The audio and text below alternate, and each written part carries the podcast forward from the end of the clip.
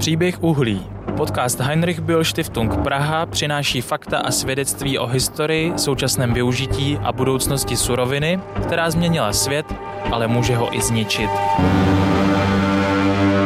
Příběhem uhlí provází Ondřej Šebestík.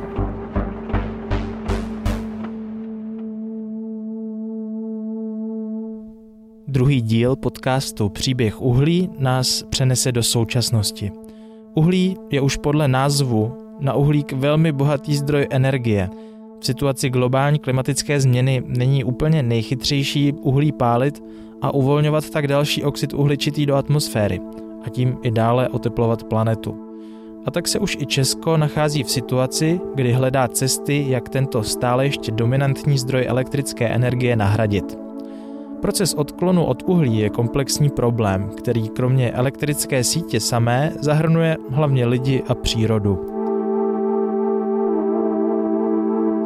V tomhle díle podcastu se zaměřím na samotný proces změny. Uhlí sice napájí ledničky a notebooky od mostu přes Prahu po Ostravu, ale i Drážďany a jiná německá města. Dopad těžby ale i útlumu se snáší zejména na bedra uhelných regionů, jako je Podkrušnohoří nebo Ostravsko a Karvinsko. Tyto regiony od 90. let pociťují útlum těžby, která by se podle uhelné komise měla úplně zastavit nejpozději v roce 2038. Aby regiony ekonomicky silně provázané s těžbou uhlí nenesly všechny náklady přechodu na obnovitelné zdroje energie, prosazuje se koncept tzv. spravedlivé transformace – co to je, proberu se Zuzanou Vondrovou z Centra pro dopravu a energetiku a taky s Mikulášem Černíkem z platformy Reset a hnutí Limity jsme my. A protože uhlí je kromě voltů v elektrickém vedení a pracovních míst i krajina, zaměřím se na kontext těžby v přírodě v posledním rozhovoru tohoto dílu s geobotanikem Janem Albertem Šturmou.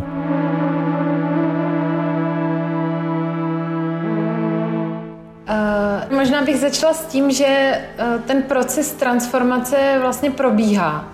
A probíhá už jako nepochybně docela dlouho, protože eh, vlastně v České republice ta těžba kulminovala někdy v 80. letech.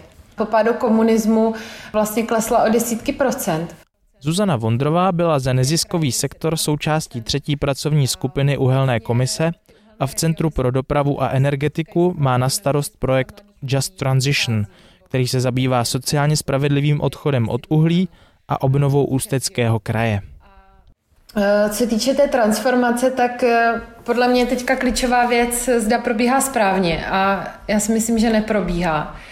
A myslím si, že eh, v České republice se prostě z dlouhodobého hlediska nedaří nějakým způsobem nastartovat jiná průmyslová odvětví, najít jiné ekonomické příležitosti a nějakým způsobem uh, systematicky řešit ty sociální a hospodářské problémy uh, uhelných regionů. A možná si dovolím takové statistické okénko, uh, že vlastně pro představu Například, když se podíváme pro lidi v exekuci, tak, tak v tom Karlovarském kraji třeba, což je uhelný region, ta čísla vychází něco přes 16% a v, v Ústeckém kraji 17%. Obecně ty uhelné regiony se se potýkají s problémem, že spousta mladých lidí odchází nebo vlastně obecně dochází k určitému vy, vysidlování těch regionů. A s tím souvisí i nízká vzdělanostní struktura obyvatel, například v Ústeckém a v Karlovarském kraji. Z toho je vlastně patrné, že eh, se ten problém neřeší efektivně. No. No a to jsou teda jako strukturální problémy těch regionů, které samozřejmě souvisí s tím, že se tam těží uhlí, ale zároveň jako umíš si představit vlastně nějaký elegantní řešení, jak vlastně nebýt sociální inženýr, ale zároveň jako pomoct těm regionům se nějak zvednout a transformovat v, ně, v něco jiného? Mm, já myslím, že právě ta, ta jednostranná nerozmanitá ekonomika, která je silně závislá na těžbě a spalování uhlí, eh, by právě měla být nějakým způsobem koncepčně nahrazená něčím smysluplným a eh, určitě jako dosáhnout nějaké hospodářské diverzifikace, která tam zkrátka chybí a chybí už jako řadu let. Myslím si, že eh, nárůst nezaměstnanosti nehrozí a myslím si, že toto může být naopak velkou příležitostí k nastartování nějaké udržitelnější ekonomiky, která eh, nebude ničit zdraví, nebude ničit životní prostředí a která v dlouhodobém horizontu bude dávat smysl. Takže já bych cílila na nějaké smysluplné projekty, které skutečně trošku rozrazí tu jednostranou ekonomiku. Dost často se mluví o tom, že přijdou velké subvence z Evropské unie, z Just Transition Fondu, na který má Karlovarský i Ústecký kraj nárok. Co se s těma penězma bude dít a jak se budou přerozdělovat? Tak eh, je pravda, že Evropská unie nyní v souvislosti se zelenou dohodou pro Evropu, což je vlastně strategie Evropské unie, jak docílit toho, aby Evropa byla prvním klimaticky neutrálním kontinentem, tak aby tady toho docílila, tak eh, zřídila spoustu různých věcí a eh, nástrojů. A kromě toho právě i takzvaný fond spravedlivé transformace, a zároveň od členských států Evropská komise očekává, že přijdou s nějakou strategií, jak si představují energetickou transformaci a co jsou právě ta nadějná odvětví, která by mohla pokrýt potřeby těch našich uhelných regionů. A jak říkáš, za tímto účelem dostaneme i my jako Česká republika prostředky, dostaneme 42 miliard korun. A zde vidím určité riziko v tom, eh, jakým způsobem tuto příležitost využijeme. A je potřeba dohlednout na to, aby se podpořily projekty, které skutečně budou odpovídat potřebám uhelných regionů a které budou mířit na právě tu hospodářskou diverzifikaci, jak jsem zmiňovala. Jak se vlastně běžní občané v těch krajích takovýmhle pobítkám dostávají? Myslíš, že ta informovanost je dostatečná třeba ze strany krajů směrem k těm, eh, ať už třeba menším samozprávám, anebo, nebo subjektům, jako jsou nové firmy, nově vznikající, nebo obecně nějaký aktivní lidé, kteří by nějaký takovýhle projekt chtěli rozjet. Aby se vlastně dalo čerpat z toho Fondu spravedlivé transformace, tak je potřeba dát dohromady dokument, který se jmenuje Plán spravedlivé územní transformace, což je právě uh, dokument na příštích deset let, uh, jaké projekty se budou podporovat a jaká je určitá vize těch uhelných regionů nebo jednoho uhelného regionu. A za tímto účelem, aby vznikly tyto plány, byla zřízena transformační platforma, což je orgán, který řídí Ministerstvo pro místní rozvoj, a toto uskupení lidí vlastně bude ty plány tvořit a e, bude je předkládat někdy na jaře příštího roku Evropské komisi ke schválení. Je to vlastně uskupení různých zúčastněných stran od zástupců ministerstev, e, biznisu, e, já jsem tam za nevládní sektor, místní akční skupiny a tak dále.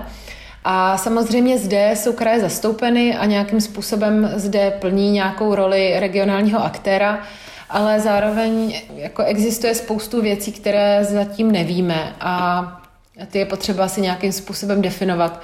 Například to, co mě napadá, je, že eh, nejsou známé nástroje, eh, jak zařadit do procesu různé hráče, nevládní organizace a jakým způsobem budou fungovat participativní prvky a jakým způsobem se budou zpracovávat ty plány spravedlivé územní transformace. Eh, není úplně známo, eh, na základě jakých kritérií právě bude docházet k výběru těch podporovaných projektů a další věci.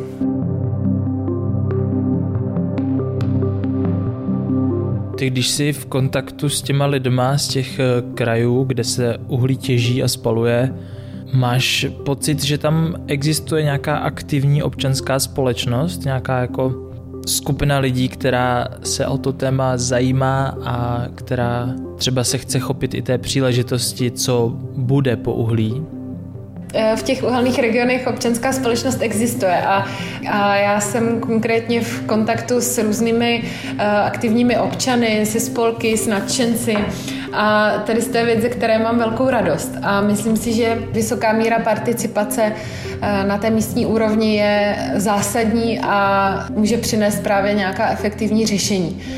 Proto si myslím, že eh, je potřeba si tu občanskou angažovanost, tu informovanost a eh, řekla bych dokonce i jako nějakou trpělivost a vytrvalost těch místních obyvatel je potřeba si nějakým způsobem hýčkat a, a podporovat je v tom. A jestli ještě můžu k té participaci, tak e, ono často tady to slovo zaznívá a já bych e, možná se na to podívala konkrétně. protože ten participativní proces to vlastně neznamená to, že se veřejnost zapojí způsobem, že dojde k nějaké diskuzi a takzvaně se nechá vymluvit. Ten participativní proces eh, pro ně je nezbytné, aby vlastně bylo jasné, předem, kdo bude o čem rozhodovat, na základě jakého klíče byl ten, kdo bude rozhodovat vybrán. A pokud se tedy mluví o skutečné participaci, tak je důležité za prvé, jaké jsem k tomu použijí nástroje, to znamená, ať už nějaké strukturované rozhovory nebo veřejná setkávání nebo fokusní skupiny. Tak eh, to je jedna věc a za druhé eh, jde o to, jak se tato data využít. Napadá mě, nevím taky, jestli k tomu máš nějaký svůj pohled, ale jestli se tam neštěpí ta společnost na takové jako dvě skupiny, taková ta jedna, která nikdy nechtěla těžit a vlastně vždycky jí připadalo, že těžba je e, zlo a že to ničí krajinu a vlastně ovzduší a tak. A druhá skupina naopak je silně jako spojená s těžbou jako takovou a vlastně si třeba neumí představit, že to jako skončí a že se s tím jako neradí loučej jak jako tyhle dvě skupiny lidí mezi sebou moderují tu debatu? Uh, no, já, ty už to tak trošku si nastínila. Já si myslím, že eh, když bych měla to říct úplně obecně, tak si myslím, že jako stěžitní problém, eh, když dochází k nějakému tření v mezilidských stazích, tak je vlastně nedostatečná komunikace a myslím si, že, že by se to dalo vztáhnout i na, na tento problém. Takže Napadá mě ještě k tomu zmínit, že eh, je zajímavé, že spravedlivá transformace úplně v prvopočátku ten nápad přišel ze stran odborářů a ze stran zaměstnanců, které přichází o svou práci a právě eh, vlivem nějakého dlouhodobého směřování k utlumu těžby uhlí. A tito lidé vlastně apelovali na to, aby se někdo staral o jejich budoucnost a aby se zkrátka tímto problémem někdo zabýval koncepčně.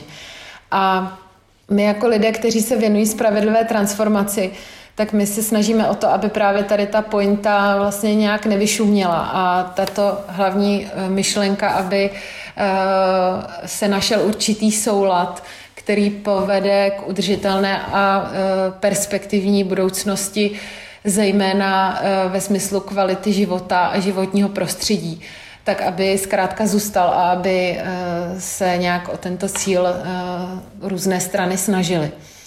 A v tomto ohledu vidím třeba já klíčovou roli právě nevládních organizací eh, v tom, aby hledali a upozorňovali na různé chyby v systému a snažili se vymítit nějaké škodlivé a toxické prvky, které jsou například v rozdělování moci nebo v rozdělování peněz.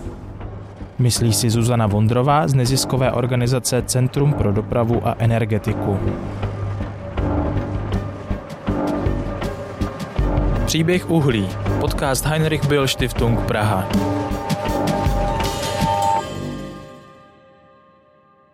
Že není proces spravedlivé transformace pro Česko vůbec jasný a zatím ani nijak formálně ukotvený, potvrzuje i absolvent environmentálních studií Masarykovy univerzity a člen hnutí Limity jsme my Mikuláš Černík.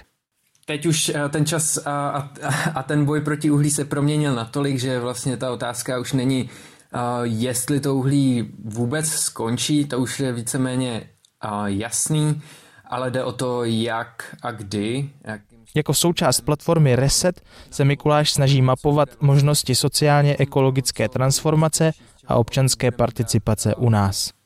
Jak když jsem mluvil se Zuzanou Vondrovou o tom Just Transition fondu z Evropské unie, tak právě mluvila o tom, že to rozdělení peněz svým způsobem bude hodně ovlivněný tím, jak lidé budou schopni s těma projektama přicházet v těch daných regionech.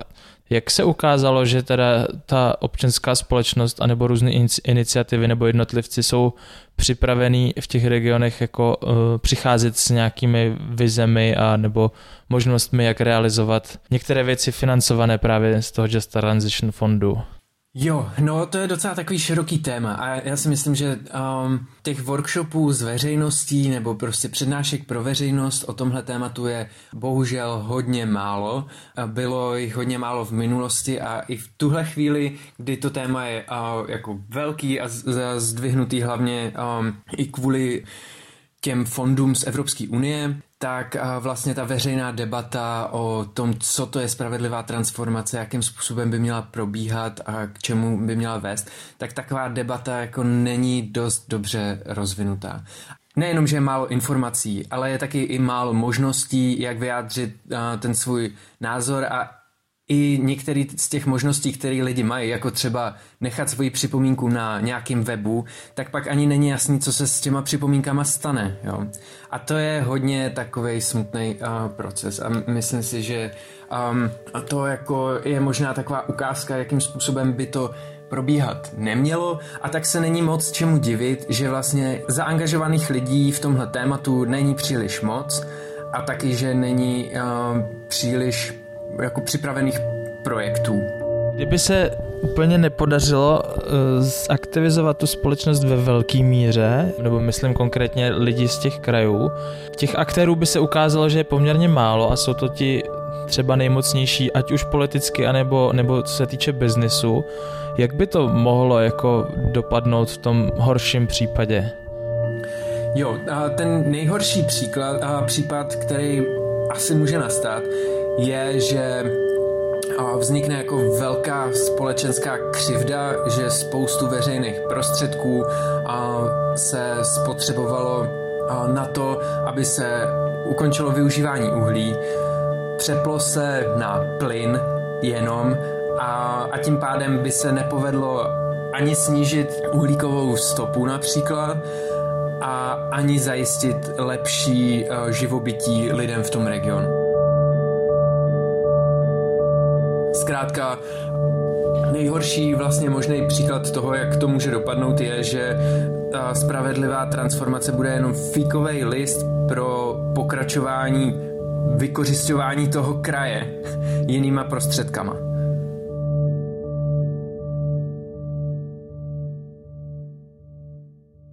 Ty kraje znáš i jako z osobní zkušenosti. Jaký máš pocit z těch lidí, který si potkával po cestě, když jste se bavili o konci uhlí, jestli si cítil spíš takový ten jako negativní sentiment toho, že no, tak teď prostě se tady nebude těžit a co budeme dělat dál, anebo jestli si cítil i to, že se lidi otevřeně jako těší na tu budoucnost bez uhlí, čistší kraj, čistší ovduší a možná jiný typ ekonomiky. Já bych řekl, že jako nejistotu nemá rád nikdo, jo. A že um, vlastně ty představy o tom, jak může ta ekonomika vypadat a nejenom ekonomika, ale i krajina, tak jsou natolik jako rozdílný, ale hlavně natolik jako jakoby nejasně předkládaný, jo. že eh, vlastně ta nejistota je něco, co nepomáhá vůbec uh, nikomu.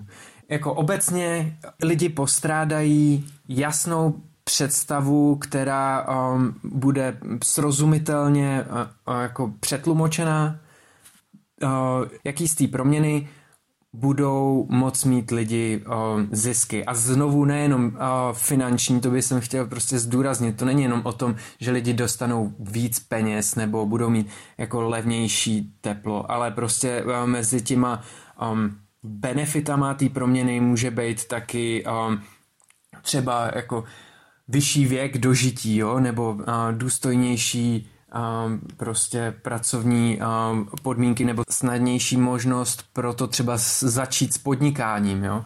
No, jako nějaký velký entuziasmus v to, že lidi by chtěli mít všude větrníky a solární panely, to si myslím, že jako rozhodně vidět není. A taky se není moc co divit, protože se hodně v české mediální krajině se uh, jako buduje takový obraz prostě křivdy, kterou eh, znamenal rozvoj solární energetiky, tak, takový eh, ten obraz toho solárního tunelu. Jo. Cena obnovitelných zdrojů jako rapidně klesá a to, jakým způsobem byla sfušovaná ta podpora obnovitelných zdrojů a solární energetiky v té první dekádě 21.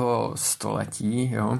Tady tohle se buduje vlastně jako doteď, jo. A stejně tak uh, prostě um, se buduje nedůvěra v obnovitelné zdroje tím uh, takzvaným, jako tady nesvítí, tady nefouká, tady, uh, tady to nejde, tady to hyzdí krajinu.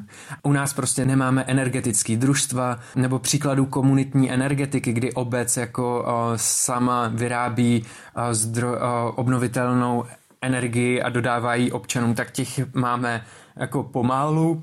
To myslím, že se na té představě budoucnosti jako podepisuje hodně, že právě jako ta nedostupnost ať už těch obnovitelných zdrojů a to jako ta omezená jako možnost si, ty, uh, si to představit, jak to fakticky bude vypadat, jak to bude fungovat, tak to je asi něco, co nám hodně chybí, no. Pro lidi, kteří ten kontext neznají, tak jak tam vlastně ten odstup od uhlí probíhá a je tam něco, z čeho bychom se mohli inspirovat?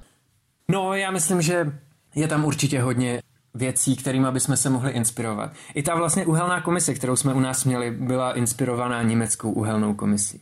Jakoby výsledek německé uhelné komise byly v podstatě dva zákony, že německá uhelná komise taky ukázala jako různý scénáře a doporučení a na základě nich pak vláda přišla se zákonnou úpravou, která v podstatě umožňuje ten odstup od toho uhlí. A ty zákony byly dva, jednak je to uh, ten zákon o konci uhlí, Kohleausstieg, a pak tam je taky zákon, který uh, vlastně je o té strukturální proměně těch regionů. To, co uh, je určitě Zajímavý na německém příkladu je, jakou roli tam uh, hraje jednak ta komunikace s veřejností, ale taky i příprava těch materiálů. Zatímco vlastně Česká uhelná komise, jak jsme mohli slyšet, tak rozhodla o tom finálním datu na základě vlastně jedné 15 stránkové studie, tak uh, v Německu těch uh, studií, které k odchodu od uhlí můžeme najít, tak jakoby jednak jsou snadno dostupný uh, vlastně pro, pro všechny, ale jednak taky prostě uh, to byla mnohaletá práce různých institutů a mají různý prostě případové studie a tak podobně. Ale potom bych jsem ještě chtěl říct, jako německý příklady jsou docela snadno dostupný a, a, a vlastně docela dobře známý. To, co je ale zajímavý, je, že existují příklady i například z Polska, kdy vlastně v regionu východního Velkopolska vznikla agentura pro uh, regionální rozvoj, která uh, vlastně zajišťuje přípravu spravedlivé transformace, kde uh, zorganizovala, myslím, na 20 veřejných setkání, spolupracuje jakoby s celou řadou různých institucí, i soukromých firm, i těch uhelných firm, ale i těch samozpráv a, a, a tak podobně. A připravuje vlastně plán toho, jakým způsobem proběhne spravedlivá transformace právě tady v tomhletom polském regionu. A vlastně eh, se toho tahle agentura jakoby chopila s tím, že sama se chce stát jako lídrem v tom ukazovat dalším regionům polským, jak ten proces spravedlivé transformace může vypadat. A to je hrozně zajímavý příklad. My častokrát máme Polsko v hlavách jako takový místo, kde se uhlí bude těžit do nevidím a kdy to podporují všichni lidi, tak, tak to úplně není. Jsou tam prostě hodně rozdílné regiony a včetně některých lidí a institucí, které jsou jako o dost progresivnější než, než tady u nás v Čechách v tomhle případě. Říká Mikuláš Černík, člen platformy Reset a hnutí Limity jsme my.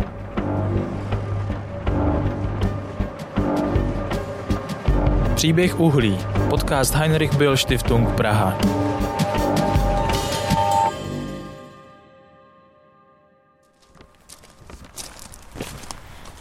Já bych se chtěl bavit o podobě krajiny hmm. a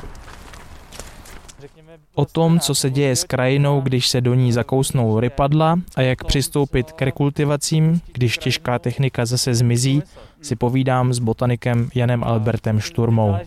Já bych se možná odpíchnul od toho, že já jsem včera se díval na YouTube, na, nebo respektive na české televizi, na takový reportážní pořad První den stvoření, hmm. se to jmenuje. Je to ze 70. let a je to taková 20-minutová prostě filmová esej o tom, jak ten důlní průmysl po tom, co opouští ten prostor, tak ho okamžitě nějakou krajinotvorbou uh, přetváří a vlastně ta idea těch 70. let nebo pozdních 70. let byla taková, že člověk se ani nesnaží o nějaký mimikry původní krajiny, hmm. ale že vlastně oni, ty inženýři, měli v plánu vytvořit úplně novou krajinu. Eh, jak se tenhle ten jakoby přístup proměňoval v tom čase, jestli se v současné době postupuje jinak třeba? jako ten eh, název první den stvoření, to je, to je opravdu jako hodně propagandistický, je takový jako, eh, jako skoro řekl bych jako cílná lež a takový jako hodně velká arogance.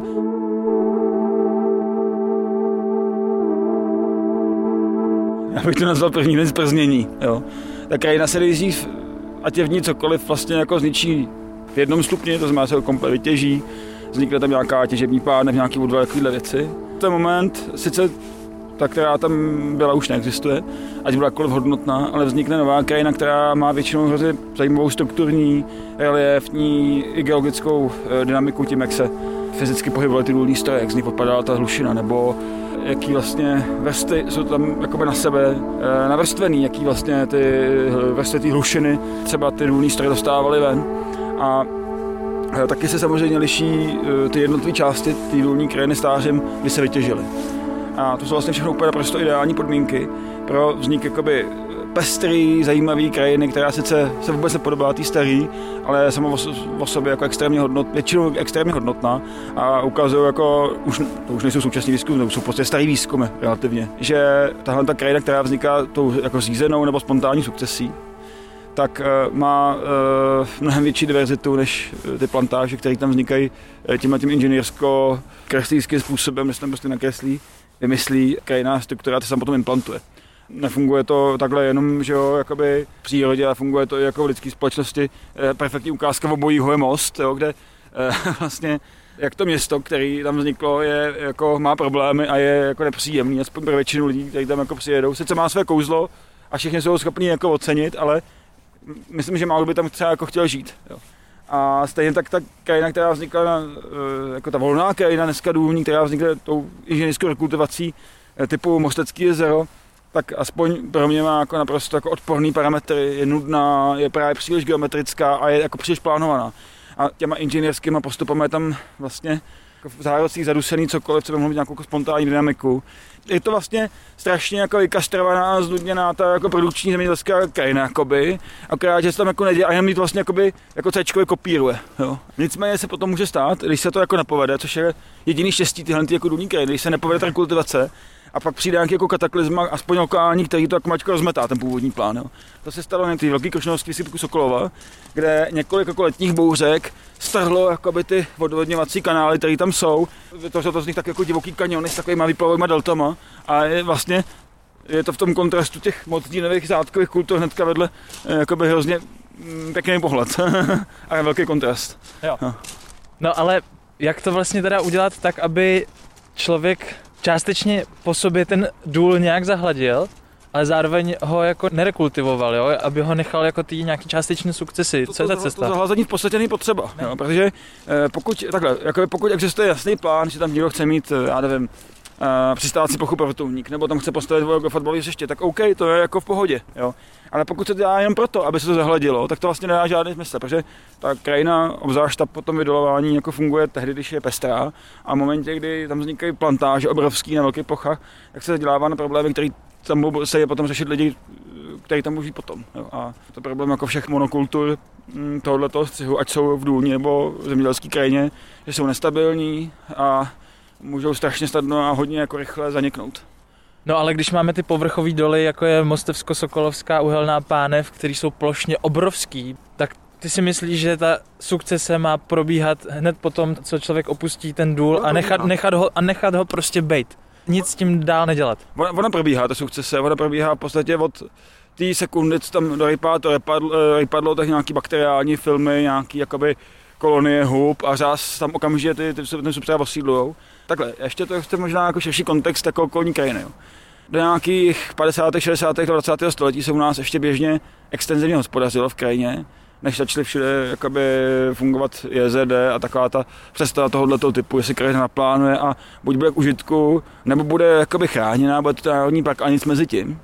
To znamená to nula jedničkový fungování, že buď ji necháme úplně bejt, anebo ji na 100% využijem, nebo na 120, jo.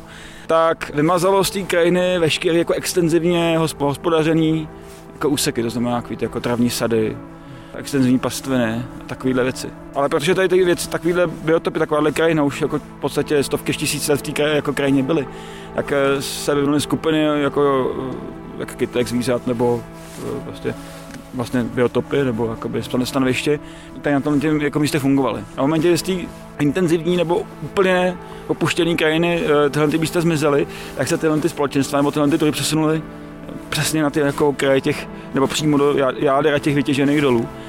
A ty doly, ačkoliv když tam člověk přijde, jsou takový pustý planiny, tak my jako často neuvěřitelně vysokou biodiverzitu. Akorát, že jim tu hodnotu aspoň u nás dneška nikdo nepřiznal. Oni se potom e, právě jako sterilizují těma rekultivacemi, které jsou často necitliví. E, často nemají jako za cíl žádnou podporu biodiverzity, prostě jenom vytvořit takovou zelenou výplň, jo, která bude působit dojmem takový jako vybrakovaný, vykastrovaný e, kulturní krajiny. Aby to jakože vypadalo, že už to je rekultivovaný. Jo.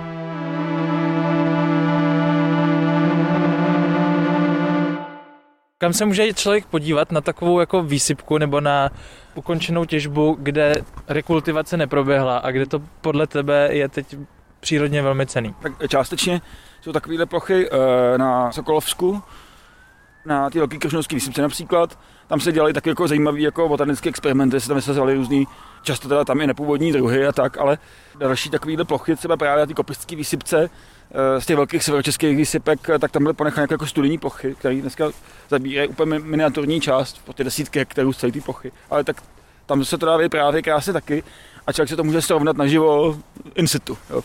A potom e, jakoby takovou jako úžasnou ukázkou, to se může stát s hledem, a pokud se nechají plus minus těch, já nevím, třeba i 100, 150 let být, je, je Kladná Ostrava. Jo.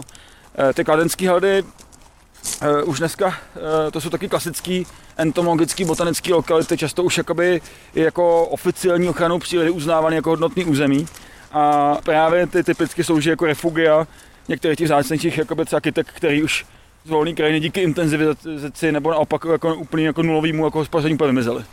A pak, který jako nejsou u nás zajímaví taky, tak extrémně hodně stojí za návštěvu právě ta Lužice a oblast mezi Berlínem a zhruba Žitavou, kde jsou desítky povrchových hnědouhelných dolů, z nich některých rekultivovaný byly a některých se cíleně nechávají bez rekultivací, třeba se vlastně spontánně napouští vodou. A to je takový jako muzeum všech možných přístupů a jak od těch jako trošičku méně vhodných, plošně rekultivačních, tak i těch jakoby úžasných, kde se to opravdu to velká část území úplně nechává být. Je vidět ten rozdíl a to pozná i like ve struktuře těch porostů a i, i v tom, jak je to jako navštěvovaný, jo, že eh, lidi si radši někde cachtají prostě v nějakým jako polozdítkým roštičku, než přijít na prostě pláž, která je jako vyskládána obrovskými ostrýma balvanama a kilometry tam takhle vede jedna jako rovná cesta, tak to je spíš tak jako krajina pro jako masochisty. No. Jsou nějaký příklady Eh, rekultivací, které nejsou úplně špatně? Nebo nevypadají tak špatně a možná ani přírodovědecky nejsou na tom tak blbě? Jsou a ona existuje střední cesta, o které už jsem mluvil, eh, že není jenom to, že se to buď úplně nechá být, nebo se to 100% osází eh, nějakým lesem, ale existují různé střední cesty.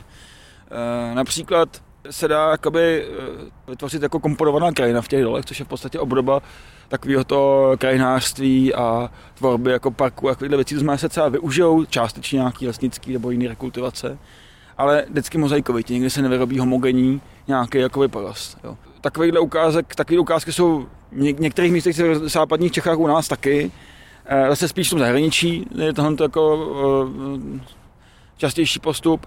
Těch jako drobnějších zásahů na menších místech, které jsou povedený, a vlastně ničemu plus minus nevadí, nebo jako odpovídají ty filozofii toho, že tam uh, zůstane zachovaná nějaká diverzita po té těžbě a že se to spaníruje, je celá řada. Jo. A pak existuje ještě další stupeň, který je těsně před tím, že se to nechá úplně jako být samo sobě. A to znamená, že se jako nechá být samo sobě. Ale z toho samo sobě, co tam jako vznikne, se jako vybírají určitý věci a zbytek se celá jako odstraňuje. Jo.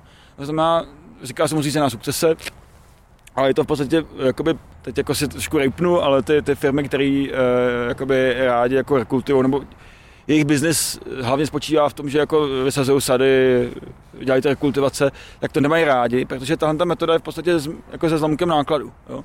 Ta krajina se vlastně nechá si dělat, co chce. To znamená, že se tam nic nesází, nic se tam v podstatě nedělá. A je v momentě, kdy mám už pocit, že někde těch stromů je moc, nebo že tam nastal nějaký invazní druh, tak zasáhnu.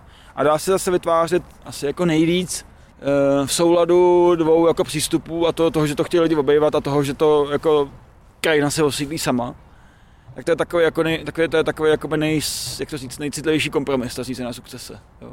Jde i o to, že ty důlní e, krajiny jsou extrémně, jakoby, extrémně spoustě, ve spoustě ohledů. Jo. Můžou být extrémně klimaticky, můžou být extrémně chemicky, můžou být extrémně kyselý, můžou extrémně nasaditý, můžou v létě se děsivě přehřívají, v zimě se e, nemá žádnou regulaci teploty, takže jakoby brutálně jako promrzají. Jo. A, a jehlovej let a všechny, všechny ty, které tam probíhají. A když se tam vysází nějaký kultivary, něčeho, co se nakoupilo jiné v zahradnictví a bylo to pěstelně v rašelině, tak často je to škoda peněz, protože eh, to jsem viděl už jako spoustukrát, že ty lesnické eh, rekultivace jeden, druhý rok po to, co se tam vysází, komplet všechny odumřou. Jo. Zatímco eh, ty dřeviny, které tam rostou, v vozovkách jsem od sebe, tam dolítnou z okolí, tak u nich je velká pravděpodobnost, že už přece jenom jsou jakoby zvyklí, už teď jako se antropomorfizu, adaptovaný na to lokální klima a tak a že tam přežijou a budou sem schopný jako šířit. Jo. Hmm. I v tomto ohledu je vlastně ta, ta, ta násilná rekultivace vlastně jakoby e, často zbytečná, protože e, často celý ty, celý ty výsady, a obzvlášť v posledních letech, to prostě nedávají. Jsou to typy krajin, které jsou spíš hospodářský, spíš turistický, nebo nějaká kombinace? ne, protože ty třeba, jakoby, když klasický lesník Eh, nebo zemědělec by myslím, že na důlní, jako, na, na důlní krajinu jako vyhodnou nosy, protože pokud se tam neudělá ta největší prasa, no znamená se to neveze vornice, než se to prostě jakoby z toho dělá ten jako les a to pole, tak jakoby to není příliš, jako většinou to není příliš výnosná krajina. Eufemisticky řečeno, prostě většinou to je prostě chudý, jakoby eh, živinama chudý a uh, spíš je potřeba uh, v tom vidět takovou jako romantickou krajinu prostě 20. století, do které se spíš jezdí jakoby na vandry, na, na kole, na vejlety. Eh, prostě po té, co se ta krajina úplně jako převrá, tak je prostě potřeba pár století dá voraz, trošku se jako uklidnit, nemít eh, všechno jako eh, hned a super výnosný a jo, a dát, dát tomu jako chvilku čas. Jaký ještě jsou nástrahy jak to může dopadnout špatně. Jedna z nich je teda, že se na vrch naveze ornice, zasadí se tam jakoby umělý les nebo umělá monokultura a co třeba takový, jako jsme zvyklí na to, že ten sever Čech a severozápad je to nějaký energetický zdroj pro celou republiku už dlouhodobě. A teď, když se bude přecházet na obnovitelné zdroje energie, můžeš si představit, že tam jako i tyhle ty typy zásahu můžou napáchat nějaký škody? No, jako všechno napáchá škodu, pokud to příliš jako masový a příliš jako, jako monokulturní, biologicky řečeno. Jo. V momentě, kdy tam budou sem tam ostrůvky solárních panelů větrní elektrárny, tak je to jedině dobře. Jo. V momentě, kdy tam vznikne 10 000 hektarů solárních elektráren, tak je to samozřejmě stejně špatně jako uh, ta velkoplošná těžba a potom to velkoplošná rekultivace. Takže pokud to je všechno dělané s citem pro to místo, s pochopením pro hodnoty, které v něm jsou a ne jako masivním měřítku, tak to je v pohodě. Jo. Já si dokážu představit opravdu jako lokální a nějaký jako limitovaný využití té biomasy, která tam vzniká. Jo. Nebo mm, jako fakt jako les čeho, ale zásadní aby to prostě neprobíhalo jako na velkých plochách stejně. A co ještě ty vodní plochy, které tam mají vznikat a docela ve velkém množství? Můžou být v něčem škodlivý nebo naopak eh, jsou vhodní k tomu, že potřebujeme hydratovat eh, jako okolí a tak dále?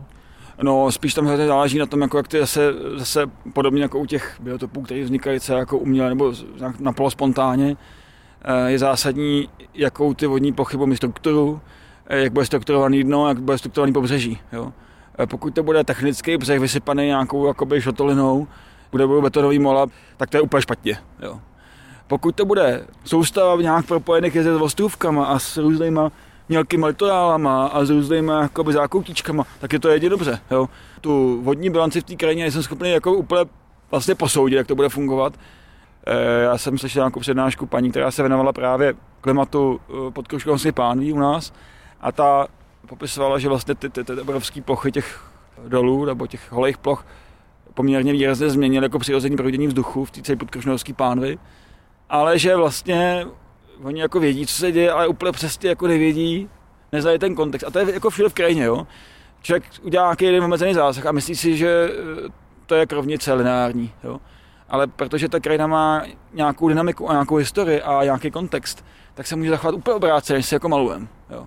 Takže jakoby z principu si myslím, že obrovský vodní plochy nejsou e, jako špatný nápad. Ona bez to stejně časem zřejmě ty, ty, ty, ty doly, které jsou pod jakoby, úrovní spodní vody, jako vodou zaplnily, ale strašně záleží na tom, jak se k tomu přistoupí. Hezká ukázka je jezero Medard, který vzniká vedle Sokolova kousek, nebo vzniklo už naplněný vodou z ohře. A zase trošičku je ukázka, jak to nedělat. Jo? Často poměrně strmý břehy, bez zajímavější, významný nějaký břehový zóny.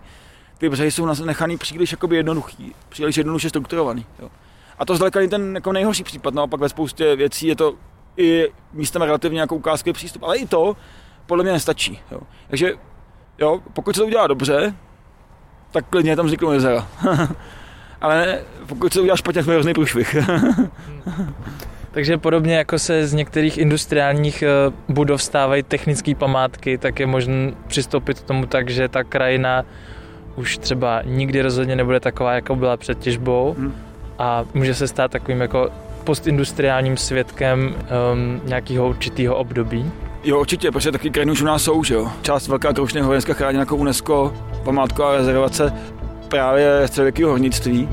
A e, nejenom jakoby e, archeologické kulturně je to zajímavé, ale ty, ty, ty středověké odvaly, přímo v okolí Božího daru jsou krásní, nebo ty různý propadly štoly a takhle, jsou dneska jedny z nejpestřejších a nejcennějších biotopů v těch Krušných horách. Jo. Takže úplně stejně to může dopadnout s těma, těma dolama. A samozřejmě trošičku jinak, protože to byly povrchový doly a ne, jako povrchový a ne v horách, ale níže pod tím.